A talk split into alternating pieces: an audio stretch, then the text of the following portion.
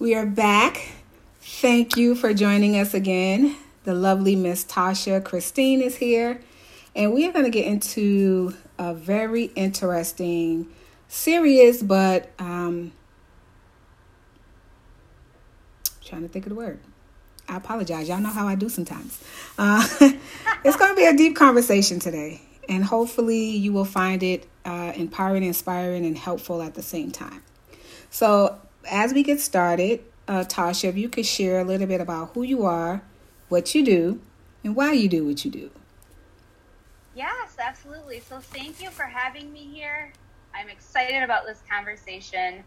Um, and for those that don't know, I'm Tasha Kristine. Um, I'm the owner and operator of Embodied Goddess LLC. And what do I do? That's a lot of things. Sometimes it's hard to put it all into one. Um, I am a celestial shamanic practitioner, um, certified Reiki master, and I really specialize in divine embodiment, intimacy, um, and really energetics, all thing of like energetic dynamics that we all have within us as a person, and really helping people with that. Um, it's really about kind of soul work and integrating your energy back into your body so that you're in your power and living your best life because that's what we all want. Absolutely. I love all of that. So that brings us to our first question. Uh, can you share a little bit about what is a shaman? And is shamanism a culture related or is it something you personally chose to start to take on as a practice for yourself? Yeah, so um, a lot of times people will think shamanism is like a religion, and it's not a religion.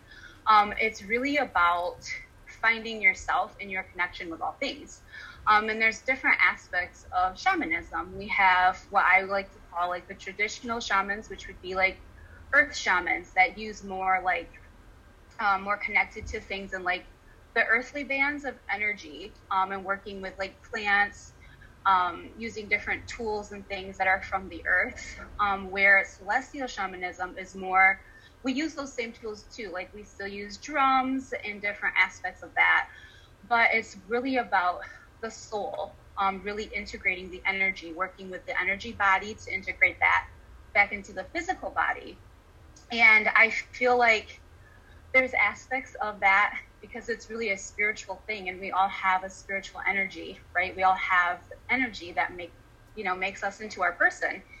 Um, it's just what does that mean for each person? And i feel like there are people like myself for me it was just a part of who i was.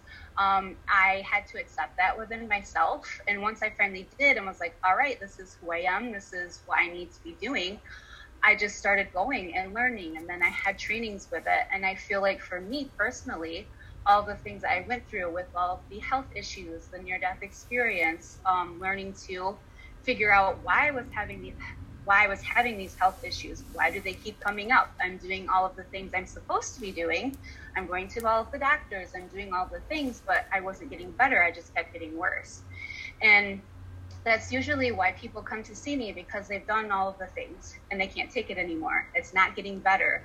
What am I missing? And that's what I had to learn was that part. And that's kind of what the shaman does. It's the in between between the spiritual and the physical body and holding that space to integrate the energy back into the body and realizing traumas that happened, maybe not even in this lifetime, are still being held there um, energetically. And then that impacts the physical body. So, really honestly seeing that our energy is a big part of what happens to our physical body. The physical body is kind of like the mapping system to show us what's going on in an energetic standpoint to say, hey, there's something going on here that needs to be addressed. Once I learned that, I was like, aha, right? So that's why I'll say um, having body talks, talking to your body to see what's happening because it really is a, a tool, it's a whole guidance system.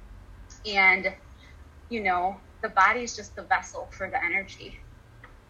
So mm-hmm. that is one of the biggest things. So the shaman is that space holder. You know, they say it's the hollow bone, right? Holding the space of the divine energy of source of spirit to flow in and helping people integrate those pieces, right? The pieces of our, our energy, of our soul that have been lost we've blocked them out, we've been taught are weird, and all those different things and traumas that happen, and releasing all of that to integrate those pieces back so that we are full and complete, you know? Um, if we want full bodied healing, we have to create that healing for our whole self, which includes our energy, our emotions, those spiritual aspects of who we all are as a person. Wow, um, that's very interesting. So you would say shamanism is more of like a spiritual journey. Um, yeah, it's really connecting with yourself on a deeper level. So it's not yeah. anything connected to a religion. No, it's not re- religious. I think that is a big thing that people will say a lot, or they'll be like, "Oh, that's weird," but it's not. It's really one of the things that I love about it is because it's really about your own relationship with life, your own relationship with yourself, your own spirituality, how you connect with God, with Source, um, with creation, and realizing that we all have this energy within us, that we are all connected. We're connected to the plants, to the animals, to the energy. And when you get to a place where you can feel what you feel like, then you start to see it all around you. You see how everything is connected. You see a different perspective because you have a different perspective of yourself. I like it. I like it. We're going to take a quick, quick, quick little break just to get some water, and we're going to get right back into it.